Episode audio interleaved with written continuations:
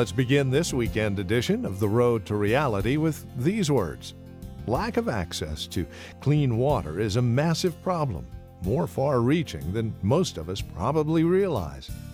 That is GFA founder Dr. K.P. Yohannan, who also said it's not just limited to one corner of the world, this is a worldwide problem. GFA has taken on this challenge and has transformed the outlook for hundreds of thousands of the world's most vulnerable people, including the poorest villagers in Asia's arid regions. Imagine, worldwide, it is estimated that more than 263 million people must travel more than 30 minutes each way to collect and carry their daily water needs. We'll update you further on the work of GFA to combat the global clean water crisis as our program continues today. For now, though, let's catch up with teacher KP Yohannan for the opening of the message Only Through Suffering. My parents are no more, and they are with the Lord. And um, I had two uncles, and the youngest one, he was very active in the church in my village that I grew up. And never forget, as a young boy, my mother said to me that her brother may be dying. I, I didn't understand all about it, but I remember walking in this room and sat on the bed that he was laying on, and he hardly could talk. And in the native language, he, he said words that I only will later analyze and understand. I only wish. I only wish. And I asked my mother, he kept saying that. And then she said, he didn't say anything more than that? I said, no. He just kept saying that. And, that, and that was one of the several times I saw him before he died. And my mother's explanation about that was he was a believer and he had several opportunities to serve God and give his life on the behalf of the lost world. But the land, the farm, and the things around him tied him down, and he just couldn't walk away from it. And she said, of all the people in her family, he had the greatest potential to serve God.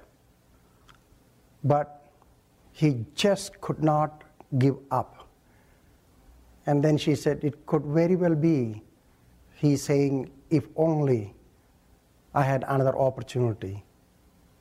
You know, when we are young, we don't think much about life coming to an end or how brief life is. But when you get to 50 or so, and your hair turns beautiful like mine, you may begin to realize that this is not forever. Life is fairly brief. And we all live our life, but those of us who know the Lord, it is good as a dear friend one time said, to have a dress rehearsal once in a while. Being a minister or clergy, I had the opportunity to conduct weddings many times. And usually you have a dress rehearsal, so you don't say the wrong thing. It's good sometimes you close your eyes and imagine 50 years, 80 years, from now. It's painful. I absolutely assure you, it is not easy. And all of a sudden, you realize that everything, I literally mean everything, actually just shadow. Chasing the wind, trying to hold on to something that really you can't. And that is the reason why I think Jesus said often, You don't understand. I didn't come to be the king, the ruler, and own properties and protect my life. I basically came to give it away. Now, they tried everything in the world to make him the king, and whatever they could do to invite him to be the philosopher, the thinker, and the teacher. He said, No. Unless a seed falls into the ground and dies, it remains as it is. But if it dies, it brings forth much fruit. Now, this I say to you because I don't have a whole lot of regrets in my life. I thank God the Lord called me when I was very young to serve Him. But I feel so troubled and distressed thinking that I will have spent 60 years of my life living for the things of the world and finally realize it is sunset, getting late, and try to do something for something that lasts beyond my life. And I, I, say this to you because wherever you may be, whatever profession you may have, the only thing worth living for, and I would underline that only a million times, worth living for, things that will survive beyond time. And you say, can you make it more plain and simple? Yeah. That is, looking at Jesus and see the man Christ, how he lived and walked on earth. 4,000 years he waited for the Father's word saying, Son, it is time to go. He watched people that he made with his own hands in his image, battered, abused, beaten, destroyed, and taken into eternity by Satan and how much his heart ached and hurt. But he could not do anything until the Father says, Now you should go. And that's the reason I think we read in the book of Revelation the one who sits on the throne, the lamb as though he was slain, and the lamb that was slain from the foundation of the world. And when he came to this earth, 30 years he would live in silence learning what it means to abandon everything, even the wholesome desires and wish, dying to self continually for the ultimate act of laying down his life for the redemption of mankind. And any time during those 33 years, any time he could simply kind of walk back in eternity and sit on the throne. Nobody, nothing would stop him. But he refused and embraced the agony, the pain continually and perpetually, holding on to his pain and agony for one thing the cross that was before him. And you read in the scripture how many times the invitation to give it away. And finally, the desperate longing Father, if there is some other way, but may your will be done. And he calls me and calls you. As my Father sent me, so send I you. Now, you know, I have two children. And in our culture, when kids get older, parents become desperate about somehow finding a way to get them married. You say, What do you think about us here? I know you think about it too. But the way we do it there, in the old days, you know, my father and mother actually met the time they got married at the church. But time has changed. Now the boy and girl can see from distance or talk to each a little bit, and still the uncles and aunts all try to make things work. So, what do you do with my kids? Well, I did my part. But I knew I cannot make her marry someone I thought she should marry. But we prayed. And a lot of boys were interested in her and a lot of proposals and all that. That's quite funny and strange. But then this young man came along and felt fairly convinced that the Lord was in it, although he never met her in person. So that was interesting. So, interview time. I am the one to do it. I said, um, So you are a medical doctor? He said, Yes, I am. And a lot of your people are living in the United States, and they are medical doctors and they are professionals, and, and you are interested in marrying my daughter. But I know this. She wants to serve the Lord and live and die in this country. She has no interest to live in Europe or Germany or some other place. That's all I know. And so, how this is all going to work? His response was quite amazing. He said, the time he came to know the Lord, and when he finished his high school or whatever, how the Lord clearly gave direction for him to go to medical college on merits. He didn't have to spend money on that. Government picked him. But he said, before all that, there was a definite conviction, the call of God on his life to be a missionary, to serve the Lord. So then he made this amazing statement My vocation is being a doctor. My call is to preach the gospel. I said, You got it. you passed the test. Very few young people I know in my life, as young as he is, with such deep conviction and passion and genuine sacrifice, sharing the gospel. So, whatever, wherever you may be, our call is to follow the Lord and be like Him. And so, what is Jesus about? The Son of Man came to seek and to save that which was lost.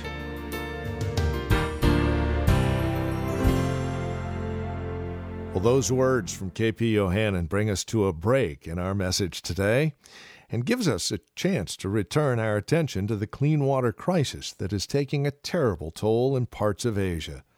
Here's what GFA founder KP Yohannan said about being used by God in this way.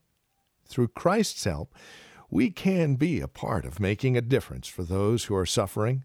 He can use us as His representatives to be there and show His love and care for those who are in need, to be His hands. Sound attractive to you? Imagine being a partner in a project that brings a, a, Jesus well to a village that has been struggling with contaminated water for years. Clean water changes everything about daily life, doesn't it? Will you consider helping GFA build a Jesus well? The cost is only $1,400, and one Jesus well provides clean water to hundreds and lasts for decades. This can be your time to step up and make a real difference. To help GFA build a Jesus well, listeners in the U.S. should call 866 946 2742. In Canada, the number is 888 946 2742. To find out what GFA is doing in Asia to solve the clean water crisis, the website for our Canadian friends is roadtoreality.ca, and for those in the U.S., you can go to roadtoreality.org. Now, let's resume our message only through suffering with KP Yohannan. In my own life journey, I was tempted often to pray, Lord, I wish you would lessen the burden I feel the dreams I have that I weep, thinking about the lost and dying millions. But I'm glad I never prayed that prayer. And I have a strange conviction that it's not something people believe in or accept, and I don't ask them to believe what I believe. It is this I cannot imagine someone who says that they know the Lord Jesus Christ and not have the pain and agony for people that are literally dying and going to hell and forever. After 10 billion trillion years, those precious people are weeping and crying out for death, and they will find none. And Jesus gave his life for the whole world, no, just for one. And he left the 99 and went after the one. Now we got one in the fold and 99 out there. And he says, Would you be mine to give your life your prayers and your time, your agony, and whatever it means, not to somehow live here and survive and die like anyone else, but be mine so completely that you fix your eyes on me and where I am and eternity. And I cannot convince you or anyone else to have this conviction, but one thing you can do, and never forget, it was 1971 in Singapore. I was at this conference when this tall American, six foot, whatever inches tall, he was standing before 30, 40 of us young people, and he began to talk about passion for the lost world. And I never forget this. He took his Bible and started turning his pages, and then he stopped. And then he described some years prior to that, he was standing on the streets of mainland China and he saw multitudes like ocean, just people flowing on bicycles and walking. And he said it dawned on him these are people that Jesus died for and they do not know him. And he didn't feel the pain he wished he could feel he took the pen from his pocket and wrote on the leaf of his Bible this statement O God, let my heart break with the things that break your heart. The years of my early days in the United States when materialism and trying to be normal, one of the little prayer I prayed from someone else was, Oh Lord, would you take eternity and stamp on my eyes? And what is Gospel for Asia all about? What is it we live for? We know what we do. If I ask anyone here or international anywhere, they will tell exactly what they're doing. How you're doing it, yeah, you can explain very well. But maybe more important question why? Why do I live? What is the reason for this? What is the reason for this prayer meeting tonight? Why? Why any one of us do this?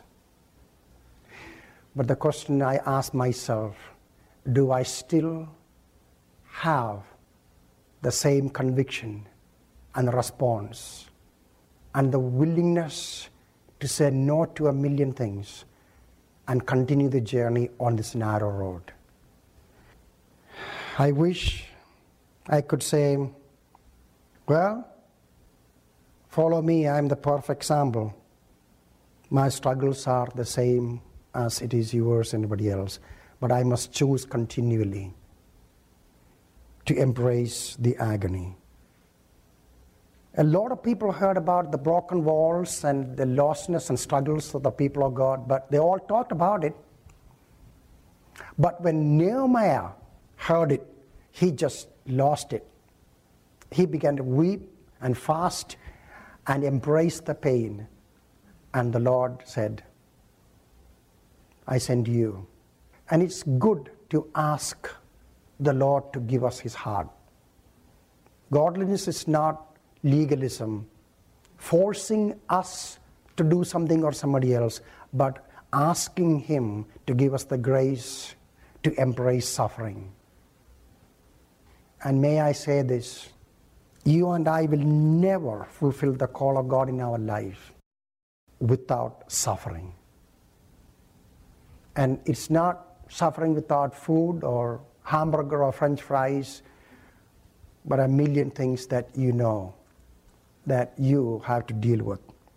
Book of Jeremiah, chapter 8, verse 20. This is one of the words that the Lord used as young as I was 18 or 19 that helped me to continually walk with my eyes fixed on eternity and the lost world. The harvest is past the summer has ended and we are not saved. Harvest, as someone said, is a fixed time. They are not waiting for 10 years No, today they are dying. And my brothers and sisters, may the Lord give us the grace to give ourselves whatever means or ways or time that we will not waste our time. And only the Lord can give you the understanding about the application for this. But you ask Him, He will. But then think about it. Jesus embraced the cross, it says in Hebrews, for the joy that was set before Him. And the joy, it's you, it's me. And I live with this dream someday standing before the throne with you and others, witness multitudes that no man can number from the hills and the valleys and the mountaintops and the plains of Nepal and Bhutan and Afghanistan and China and wherever they come from. And finally standing before the Lord who gave his life for them. And I happen to be one of those people. He gave the privilege to continue walk and fulfill his sufferings as Paul described that others may come to know him. It's worth paying the price for that. But I can't do it for myself. It has to be the Lord. And that is one of the reasons I constantly encourage people to pray for us to be filled with the Holy Spirit, baptized in the Holy Spirit, and have the power to say no to ourselves and yes to the Lord. Throw yourself recklessly upon God. Give up everything and prepare yourself to surrender even unto death all your ambitions, plans, and possessions. And I mean, quite literally, you should not be satisfied with the mere technical aspect of surrender, but press your case upon God in determined prayer until a crisis has taken place within your life and there has been an actual transfer of everything from yourself to God. A.W. Tozer said that statement. And I invite you that God is desperately looking among us tonight and all over the world to find someone whose heart is completely His, that He can do His will and rescue the lost. And may the Lord give us the grace to say, Lord, here I am, send me. Whatever that means, please help me understand it.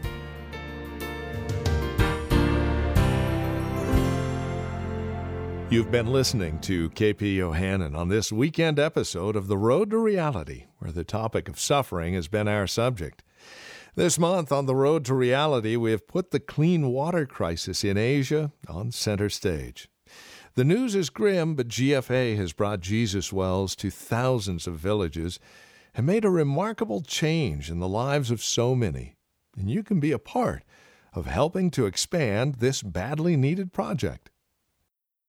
You can be the hero who helps touch the villages of Asia with clean water. Just call 866 946 2742 in the States, and from Canada, 888 946 2742. Thank you for listening to The Road to Reality and considering our invitation to partner in building a Jesus well. Back next time with more from KP Yohannan the Road to Reality is presented by GFA